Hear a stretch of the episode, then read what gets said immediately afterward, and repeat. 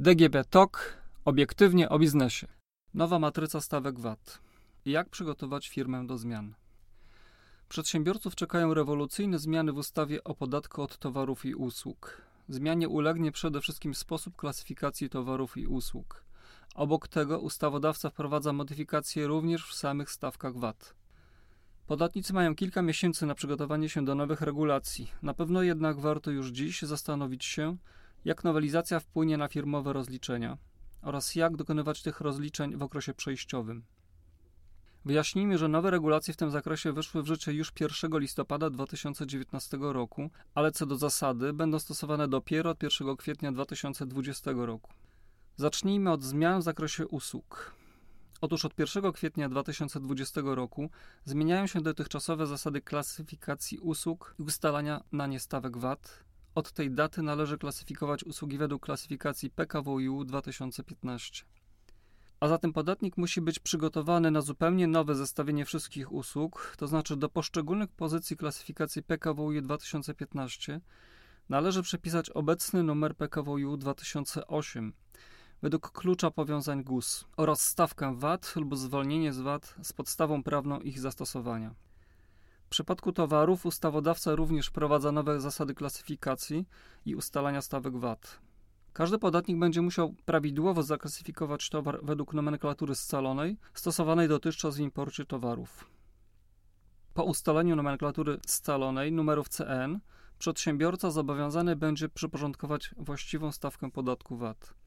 Do zmian związanych z nową matrycą stawek VAT należy przygotować się odpowiednio wcześniej. Będą one bowiem wymagały od podatników szeregu działań. Wśród tych działań można wymienić cztery zasadnicze elementy. Po pierwsze, konieczna będzie aktualizacja systemów księgowych oraz magazynowych poprzez wpisanie nowych numerów PKWiU oraz numerów nomenklatury scalonej, jak również nowych stawek VAT. Po drugie, niezbędne będzie prowadzenie zmian w stosowanych stawkach VAT w przypadku ewidencjonowania towarów i usług na kasach fiskalnych. Po trzecie, konieczna będzie analiza umów z kontrahentami. To jest, czy na przykład zajdzie zmiana wysokości opłaty za dostarczony towar lub wykonaną usługę. Po czwarte, podatnik powinien uwzględnić nowe stawki VAT i klasyfikację przy zawieranych umowach, przetargach, gdy towary będą dostarczane od kwietnia 2020 roku lub usługi wykonywane po tej dacie. Należy mieć na uwadze także to, że nowe klasyfikacje będą stosowane nie tylko przy ustalaniu stawek VAT. Znajomość klasyfikacji będzie konieczna także po to, żeby znać odpowiedzi na pytania takie jak kiedy powstaje obowiązek podatkowy dla niektórych towarów i usług, czy podatnik może stosować zwolnienie z VAT, czy pojawi się obowiązek stosowania podzielonej płatności, czy przysługuje zwolnienie z obowiązku ewidencjonowania na kasie fiskalnej. Jak zatem przygotować się do zmian i uchronić się przed błędami w rozliczeniach? Podatnik powinien przede wszystkim ustalić nowy numer PKWiU lub numer CN, dysponując starym, według klucza powiązań, a także ustalić właściwą stawkę VAT lub zwolnienie, zgodnie z warunkami ustawowymi ich zastosowania. Zaznaczmy, że z dniem 1 kwietnia 2020 roku rozpocznie się stosowanie nowej treści załączników nr 3 i nr 10 do ustawy o VAT a więc załączników, w których wymienione są towary i usługi opodatkowane stawkami 8% i 5%. W dalszej części podcastu przyjrzyjmy się więc kwestii rozliczeń VAT w okresie przejściowym. Otóż ustawa o VAT określa zasady stosowania stawek VAT oraz zwolnień z VAT w okresach przejściowych towarzyszących zmianom stawek. Ogólną zasadą wynikającą z przepisów jest to, że w przypadku czynności podlegającej opodatkowaniu, która została wykonana przed dniem zmiany stawki podatku, dla której obowiązek podatkowy powstaje w dniu zmiany stawki podatku lub po tym dniu, czynność ta podlega opodatkowaniu według stawek obowiązujących dla tej czynności w momencie jej wykonania. Przykładowo, jeżeli dostawa towaru zostanie zrealizowana w dniu przed wejściem w życie nowych przepisów, to obowiązek podatkowy powstaje w tym właśnie dniu i korzysta ze stawki VAT sprzed nowelizacji, nawet jeżeli faktura i zapłata dokonywane są w kolejnym miesiącu, gdy stawka VAT na dany towar uległa już zmianie.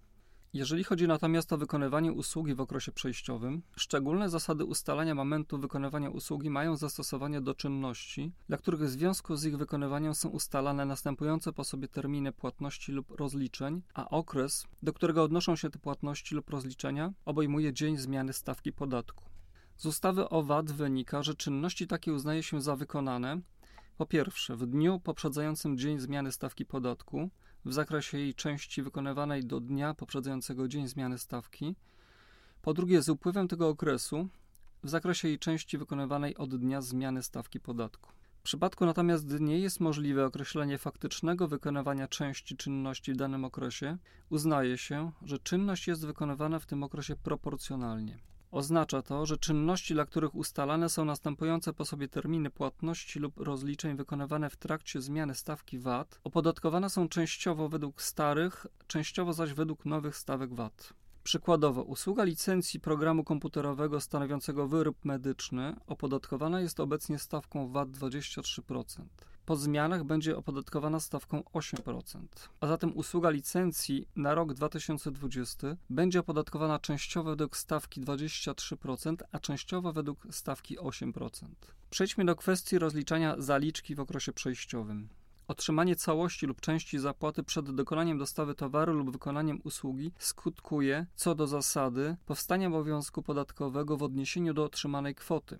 Zapłaty takie pozostają opodatkowane według stawki podatku obowiązującej w dniu ich otrzymania, nawet jeżeli czynność, której dotyczą, zostanie wykonana po dniu zmiany stawki. Zgodnie bowiem z przepisami ustawy o VAT, zmiana stawki podatku w odniesieniu do czynności, która zostanie wykonana w dniu zmiany stawki, lub po tym dniu, w związku z którą otrzymano całość lub część zapłaty, nie powoduje zmiany wysokości opodatkowania zapłaty otrzymanej przed dniem zmiany stawki. Podobnie jest w przypadku importu towarów oraz wewnątrzwspólnotowego nabycia towarów.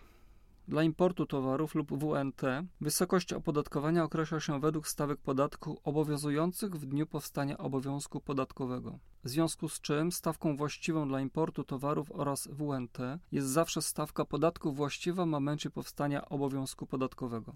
Podsumowując, Podatnik powinien zwrócić szczególną uwagę na to, jak zmiana klasyfikacji i stawek VAT może wpłynąć na dotychczasowy sposób rozliczeń oraz na to, jak nie popełnić błędów przy dokonywaniu rozliczeń w okresie przejściowym. Z tego względu na pewno warto przygotować się do nowych regulacji odpowiednio wcześniej.